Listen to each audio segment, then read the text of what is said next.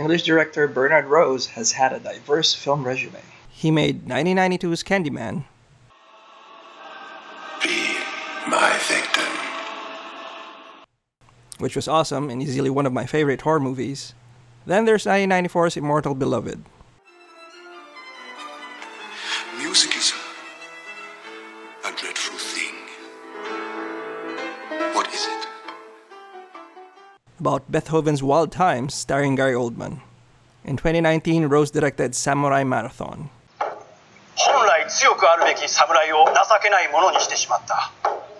It's a movie based on Dobashi Akihiro's novel and full of the expected conventions of the samurai period genre, known as jidaigeki. There is exciting sword battles, complex relationships, and courtly intrigue, plus plenty of sprinting dudes in kimonos. The movie is set in eighteen eighty-five during Japan's Edo period, when the country was still closed to the world.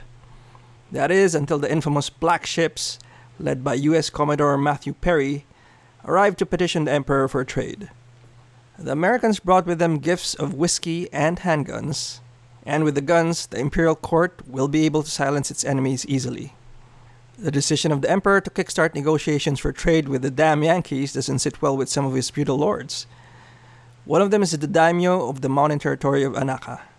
Lord Annaka is terrified that the U S ships are just a prelude to invasion.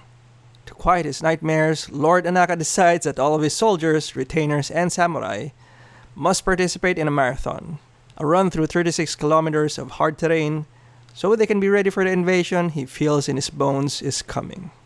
But a ninja spy has been secretly living in Annaka and is tasked to report to the central Edo government, thinks this marathon is the first stirrings of an uprising, and so he mistakenly sends the wrong message to the capital, requesting for assassins.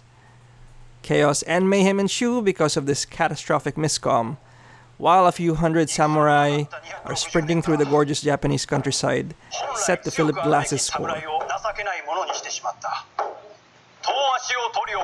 Some will run for honor, some run to fight, and one will run to escape. Here's my interview with Bernard, calling from Los Angeles in the U S, about the challenges and insights of an Englishman trying to make a Japanese language period movie in Tokyo.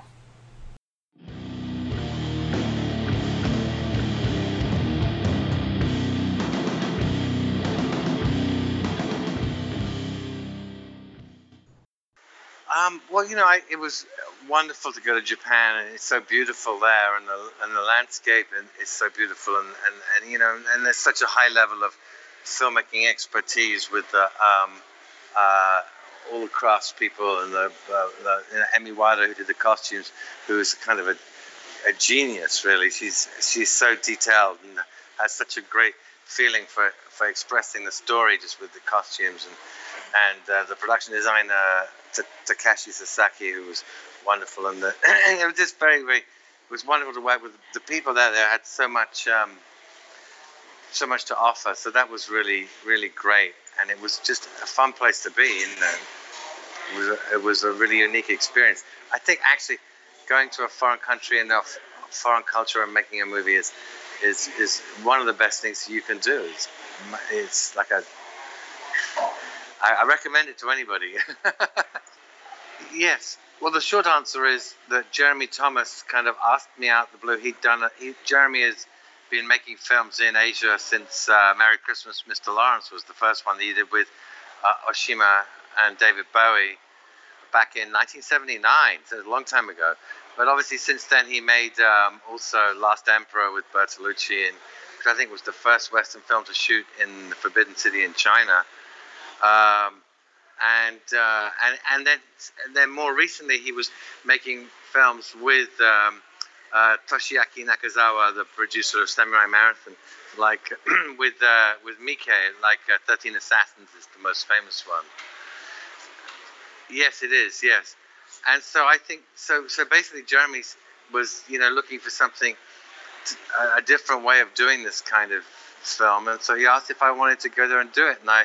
Went to Japan and I met with uh, uh, Nakazawa-san, and um, and we got along, and, and then we kind of developed the script for a year and, and, and, and got into it. It's, so you know, it didn't happen overnight, but it it kind of once we once I went up and saw and, and spent some time there, I, I thought, oh, this would really be fun to do, you know.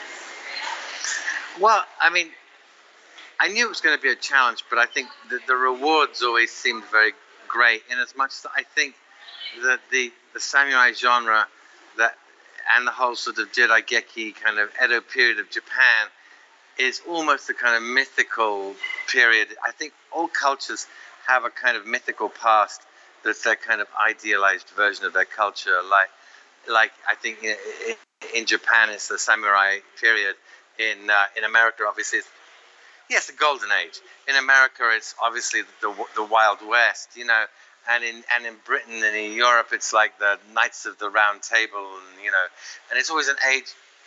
Yeah, it's always an era where people are more chivalrous, they're more um, more honorable, you know, and good is fighting evil. You know what I mean? It's it's it's, and then of course there's always a revisionist version of that that undermines it, and, and because we've and so I think that, that what's interesting to me about uh, the jidaigeki as a as a genre is that uh, a lot of them have been remade as westerns, and also initially Kurosawa took inspiration from John Ford. So there's a kind of circular influence between the West and the East going on there, which doesn't happen in many other genres, you know. The the, the book had already been adapted by uh, uh, Hiroshi Sato, who'd, who'd done a screenplay, which um, which I, I, I enjoyed very much and had a lot of good comedic stuff in it. And one of the things I was very keen to preserve in the film was a, a sense of comedy, because I think one of the things that I've always thought was strange is that people seem to feel that before the end of the night, any film that's set before nineteen hundred, they they think people didn't have a sense of humor, which is unlikely, I think. But I also really like the early sixties films of Kurosawa, the, the ones that are lighter, like Yojimbo and Sanjuro and, and Hidden Fortress. There, there's a kind of comedic sensibility in those films, too, that I wanted to preserve. And that was in um, Sato's script very much, which I then rewrote. And the, the main thing that I kind of added to it was the princess and her triangle, love triangle, kind of with uh, Sugimura and Jinai. Uh, that's the characters played by Sato Takeru and, and um, Moriyama Mirai. Um, uh, and uh, I I just feel, uh, you know, I, I wanted to have a, a strong female protagonist. I thought that was something that was important. And to some degree, she was also influenced by Um, the Princess Yuki character in Hidden Fortress, who of course is also the uh, the, the template for Princess Leia in Star Wars. She totally is. Well, the bear was actually in the original script, but I always liked the idea that they could be chased by a bear. It's something about that. And of course, Japan is full of bears up in the hills. Yes, I didn't really. I want. I didn't want it to feel like it was kind of outside of the conventions, but also I wanted to be a little playful with it too, just to keep the humor and and just to not make it too stiff. Also, I didn't want the fighting to be too uh, uh, rigidly stylized. I, I wanted it to feel dangerous, like they were trying to kill each other rather than put on a display. You know, I think sometimes you see that um, uh, there's too much of a display going on, you know. Yeah, and, and sometimes that's wonderful and impressive and great to watch too. But I wanted you to feel like they were trying to kill each other, because you know if you got if you got a katana, it's a dangerous weapon, and it, and you want it to feel like like the people were at risk, you know. Yeah, yeah, no, I love that, and of course that was also slightly influenced by the guy in Yojimbo who has the pistol. If you remember, there's the one guy who has like the Elvis Presley haircut in in Yojimbo. That's right. Well, we were well, we were working on the script for back and forth for, for a good a good amount of time, and then yeah, it wasn't a year of shooting or anything. I did the post production in the U S too. Oh yeah, well I'd go back there anytime. Yes, absolutely. Yes. Oh yes. Well, Philip is yeah. Philip is an old friend of mine. I, I, it's the third time I've worked with him. I did Candyman and Um, Mister Nice, my fellow Howard Marks, the drug smuggler. And um, so I had a long-term relationship with Philip, and I really couldn't imagine anybody else doing this movie. And, and I, we were very lucky that he found time in his schedule to, to do it with us. And, and uh, you know, so so he and I have a pretty good shorthand of how, how to put this sort of thing together. And, and he was um, you know, as usual, really, really wonderful. And um, uh, it's fantastic, isn't it?